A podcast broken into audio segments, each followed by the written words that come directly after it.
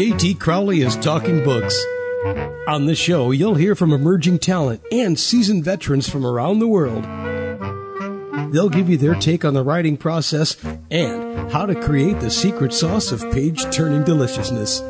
Let's get into that magical mixture of the art and science of creativity. Here's JT Crowley, author of The Smart Kids, and your podcast host. Hello, everybody. I'm JT Crowley, and I have to say, everyone, that I am super delighted to be talking to Linda Harkey. It's great to have her back on the show because um, this is her second interview with me. And the first one, actually, everybody was back in, I believe, in October last year when we talked about her series then of the Hickory Dock's Tale series. And here we are, nine to 10 months later, talking about her new series travels with the pack. Now, this new series that Linda has written has got two books in the series so far. Um, the first one is called Chatty, the pheasant hen, and the second and her latest book, Desert Friends. And it's the Desert Friends book, everybody, that will probably be concentrating on predominantly in the podcast, but we will go and talk about Chatty, the pheasant hen, as well, because they are both part of the Travels with the Pack series. And the books are, they're children's books, everybody, and they're aimed at four to eight year olds. And when you have a look at them, the beautiful illustrations they've got in there, the, the colorful illustrations and the simple plain stories, they're absolutely wonderful, everybody. Now, Linda, she presently lives in New Mexico, but has lived at various places across the US as she's followed her husband Mike's professional path. She lives in Boston. She's been lived in the state of Oklahoma. She has two children, Owen and Carrie, five grandchildren, and of course, a whole host of hunting dogs because that's where the books come from. They're all about her hunting dogs, the tales and the stories of their adventures, but she's just renamed them in the books. She's been a school teacher She's been a Sunday school teacher. She's been a volunteer docent, as well as being an author, of course. Linda, I am so excited to welcome you back. And we've been chatting everybody over the last few months back and forth about her books and all sorts of rubbish. But that's what we just do. And now she's got the two books out and we're ready to go, everybody, with these new series of travels with the pack books. Linda, come and join yes. me. I will. so, Linda, you finally moved on from the Hickory Dock's Tale series, but the stories in the new series are still around the ventures of the hunting dogs. Why did you decide to keep the hunting dogs at the heart of this new series? Well, because that's what I really know a lot about, but, you know, the children and the hunting dogs. And these are memories of different events that have happened. I've exaggerated them. Obviously, they're fiction, but they're very important books about dogs and children and education, basically, and entertainment. And they're good stories. So that's why. Oh, they're very good stories, and you have hit on it. That yes, they are. You know, for me, they are fun, and yet the there is an educational point to them, as you say in the stories. You know, you are talking a bit about the wildlife and the the habits of those animals that we you've characterized here. Right. Linda, can we go to Desert Friends first yes. before we go to Chatty, everybody? I know it's the second in the series, and common sense would say, well, we should talk about the first book in the series, Chatty, but I'm a bloke. I'm going to do it the other way around. I like that. So let's talk about uh, let's talk about Desert Friends because this is the bigger book and your most recent book. Plus, I understand that you feel that this book is your best. This is you at your best. So let's talk about it. Now, you've set the scene in the Sonoran Desert in Arizona. Why a desert scene? And how did you come up with the idea of the characters Rodney, a brown and black speckled roadrunner, and Quincy, a grey brown Gambel's quail? Because they work so well together. So why the desert scene and why those two characters? Well, my husband has actually hunted birds in in the desert along, you know, in Arizona, New Mexico, wherever. And he's he's done a lot of that. But the reason I and it was different, to be quite honest with you. Chatty, I did in South Dakota in a winter scene, as you you already said earlier. And so this one was the Sonora Desert, and and it had it had all the elements that I wanted. It had a good story uh, plot. It had uh, some entertainment with the animals, and it also had some of the education that you just talked about. Uh, Rodney, I, I really like the idea of the birds because Rodney's taller, thinner, and he's the road runner and goes really, really, really fast.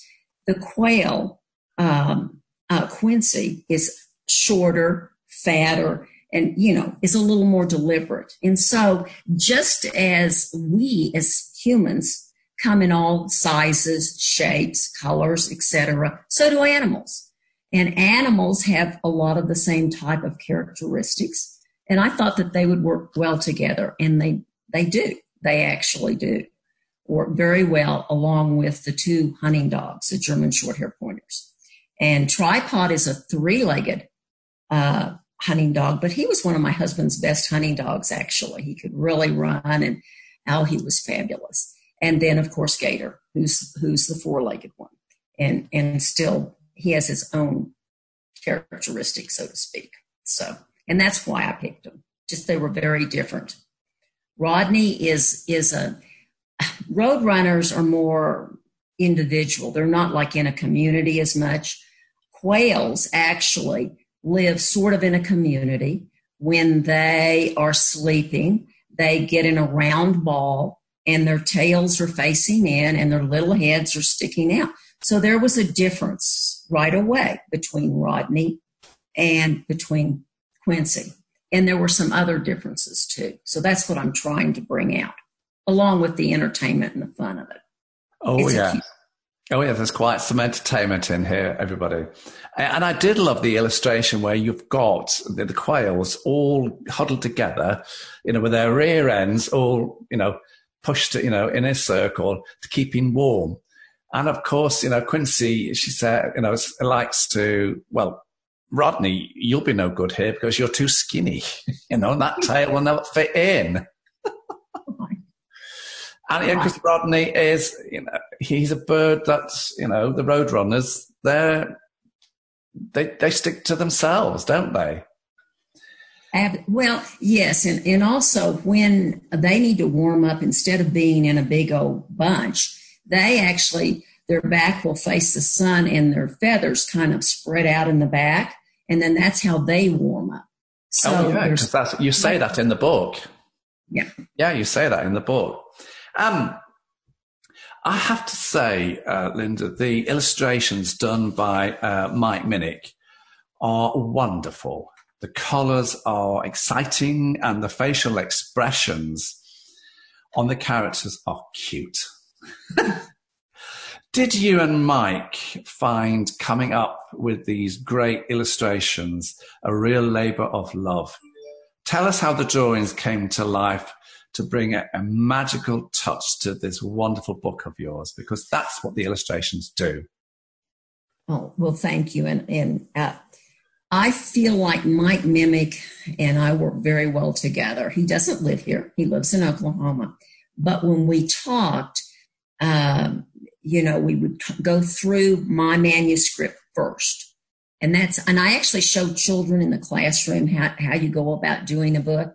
And so we, we went through the manuscript and then uh, we developed the character, he developed the characters from my characters, in other words, the drawing, so to speak. And he made them, oh, I love it. The one, and I wish you could show it, uh, the one in which the shadow is over Quincy and Rodney, and the way their eyes are kind of bugged out. Mike really brings the characters to life because he has a labor of love just like I do. And um, he's a wonderful, wonderful illustrator with me.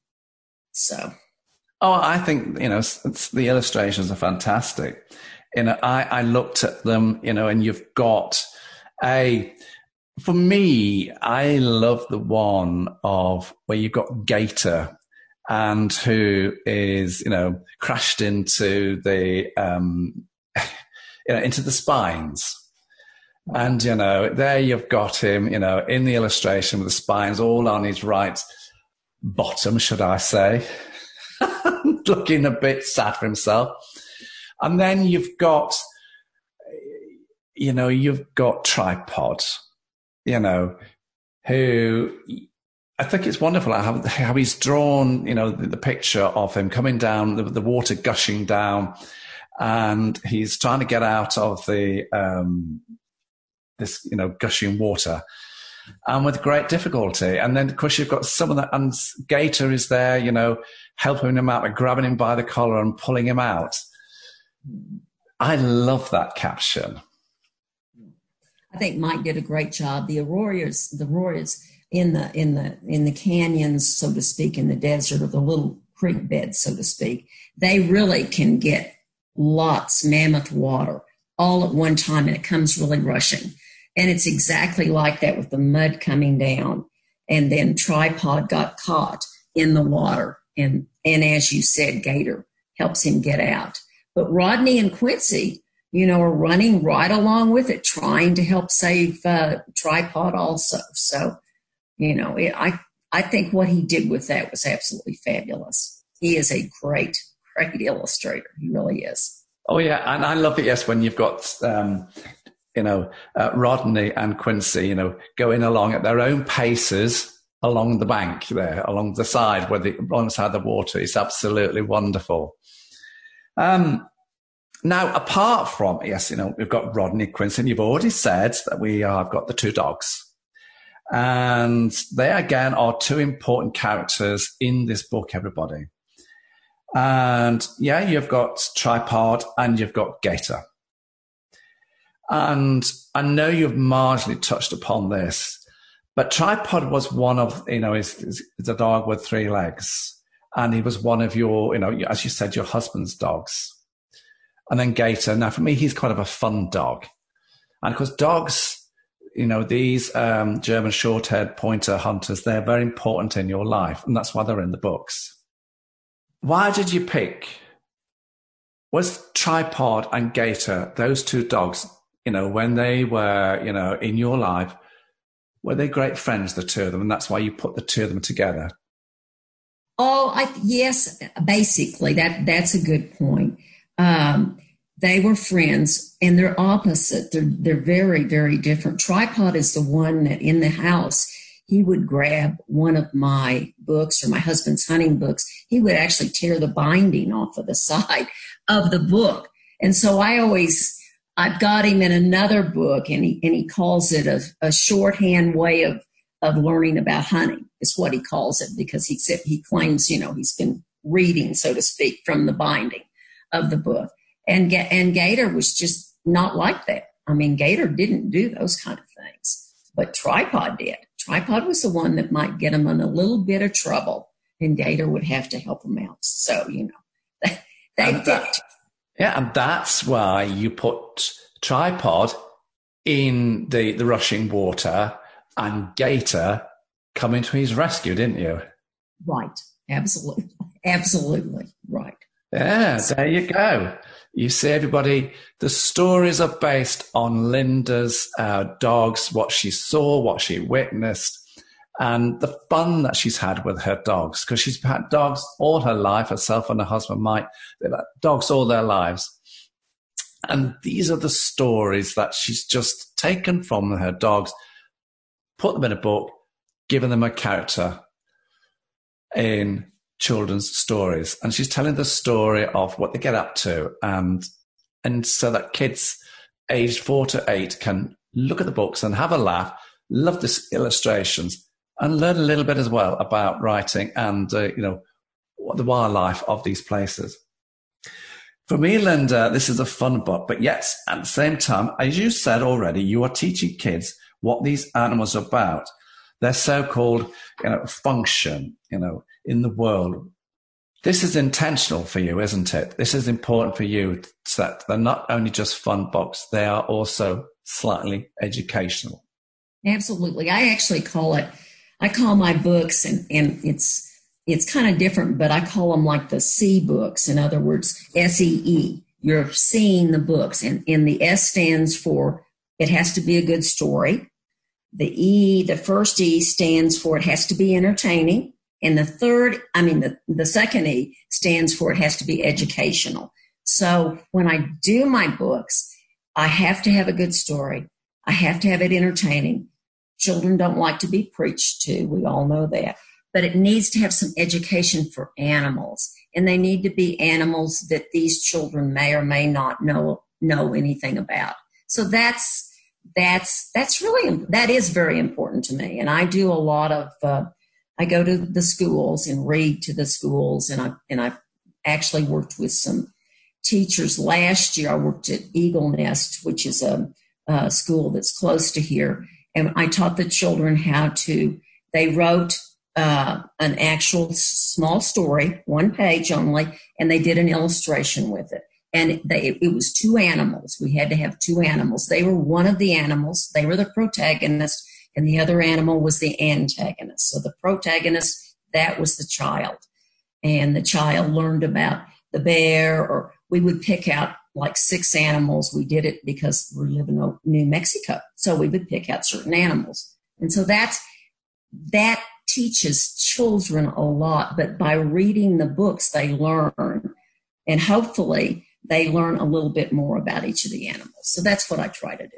I want to make it fun for the children. I want them to learn to write. I want them to learn to read. It's most important that children don't just do everything with a computer, that they can sit down and actually read the book uh, with a handbook, or they can actually get the digital copy of the book too. So that's really important. Did you enjoy write, Did you enjoy writing this book? You know, compiling it. I get the impression um, that you did because I've, uh, you know, it's coming across to me that you think that this was probably your best performance, so to speak, your best book. Am I right? Yes, I, I really feel like it is. Um, in many, many ways, it shows a lot of teamwork, diversity, uh, you know, community, um, fun. I mean, all of the things that I would hope that, that we would want in a society. So, yeah, absolutely. Yeah. It is, I feel like it is my best book, if you want to be honest truth. Yeah, and you know, and the four adorable characters, you know, Rodney the Roadrunner, Quincy the Quail, um, you know, Tripod, getting himself into trouble, and there's Gator, as usual, getting him out of trouble. And of course, you're telling the kids also about not so much the animals there, but you're talking about you know the um, Odinson surge of the down the Auroras. You know the what the waters can all of a sudden just come lashing down, racing down, and just sweep life away, can't they? Right, absolutely. And the cholla cholla cactus is really what you were talking about the spines on it yeah. that really hurts. I mean, those are, you know, those cactuses are not fun. No, as, as, as, Gator found out, yes, he had to have them removed, didn't he, by the yes, great one? The great one. I was going to say we can't leave we can't leave the hunter out. The great one to the rescue too. So. Yeah. The, the great one, everyone, is he's still the great one. When in the old series of the Hickory Dock series, the great one is there as well, and the dogs and of course he's the he's the hunter, he's the master. Let's turn to Chatty Linda. Now this is a smaller book, and you set the scene as you've already said um, in South Dakota. Now it's set on a grey November day, and it's a snow blizzard, and it's in South Dakota. Now this is such a stark contrast to the Sonoran Desert of Arizona. Why did you choose A, a pheasant hen to be one of the main characters? And why a winter scene? Hmm. Well, my once again, my husband has hunted quite a bit in the Dakotas, etc., and for pheasant. Um, and uh, Nassau, that's one of the reasons I wanted it. This is a story that was taken from, and it's actually partially true, to be quite honest with you. Nassau did find uh, a hen pheasant underneath the snow because they apparently they can get, burrow down and it's kind of like a shelter to the pheasant at times. And so that was that was one of the reasons. Nassau was one of the best black lab hunting dogs we've ever had. I mean he was a, a great great great uh, lab. I cannot begin to tell you how great he was. But uh, anyway and so he had gone after a hen pheasant. And in the story it goes a little bit further. Chatty um, the, the hen pheasant chatty she's she's not happy that nassau brought her out Hunting dogs are taught to have soft mouths. In other words, they are not to crunch down on a bird or anything like that. Nassau was perfect at that. He had a very soft mouth. He would bring it back to the hunter and, and he waits until the hunter takes it out of his mouth. And, but he can't leave any teeth marks or anything. And Nassau was a perfect, perfect hunting dog for that. But in this story, there's a little twist because there there's a definite twist. And Nassau's not very happy at the end. He's not a happy bunny. He thought he was no. doing a good job, and he was. It didn't turn out to be his day. No, no, and that once again, it teaches the children that, um, you know, that with the hen pheasants, the hunters don't hunt them because it would hurt the population, and so Nassau learns the hard way as the hunter uh, has Chatty fly off into the sky. That he that that's not right. Huh? But Nassau's up because he was trained. You know, he went to training school, hunting school, to learn how to do all this. And the hunter is. Yeah, you know, he's trying to do his best to please his master, and it's been told by the great one. Um, it kind of got the wrong bird, basically, you know. So it wasn't his day, you know, and it was a snow blizzard. So poor old Nassau, he wasn't having a good day. He thought he was going to please his master, but he didn't get the the essence, the point, and the right bird. Poor old Nassau. But you know, Nassau, because he's he's a beautiful, beautiful black Labrador Retriever, and he's you know one of the main characters in the book. He's he's a beautiful dog, isn't he? Yes, yeah, he was. He was probably another one of those back in the old days. He was a wonderful, wonderful, wonderful dog. I can't begin to tell you. Yeah, he was great. And he hunted up to the end of his life, so to speak. You know, so it was great. Yeah. He would do anything. I mean, he was perfect dog. I'm interested actually. You know, when um, your husband goes out on, you know, on the hunts, um, do you go with him? I have not, I've only been like once on, but you know, I'm not into the hunting part. but, but it is kind of fun to see the dogs and the dogs. I have seen them in uh, action, so to speak, and a long, t- a long time ago. And it, it's really interesting. I think a relationship between the hunter and the animals is very, very important. And in my stories, because my my husband is a really kind, sweet, wonderful hunter who um, who is very much into protecting wildlife, so to speak. And hunters are just you know there's really some great hunters, and so he's wonderful with the dogs. Really takes good care of them. So, and I'm trying to bring that across also. Yeah, that story. comes across, you know, when he says, um, you know, we, we don't hunt them and we don't hunt them because they keep the population going. Right, absolutely. Um, again, Linda, like in all your books, you're telling a simple story, you know, to the kids. Some stories carry a fun side to them, others not quite so. But there's an underlying message about the rural wildlife uh, scene and what goes on in nature those messages are important for you to get across to the kids. But as you says, not telling them, but doing it in a fun way. And that sums your books up, doesn't it? Right. Absolutely. It has to be fun. The kids have to like it. And that's the important thing. So, yes. What's next for Linda Harkey as an author? Are we going to write more books? Um, and are we going to see more in the series of Travel with the Pack? Or are you going to move on to another topic? I actually probably will do more with the animals. Uh, my next book, I'm, it's already on the drawing board. It's called Blake Jake, An Ordinary Day in the Life of a Wild Turkey. And it is about a turkey a dog, and some cows. So that's what it's about. so yeah, so it'll be another uh, interesting, and it and it takes place. It's not in a desert. It's not in uh, South Dakota. This is more or less in New Mexico. So, but is it going to be part of the Travels with the Pack series? I don't know whether it will be or not. Um, the, with the dog in there, it definitely could be.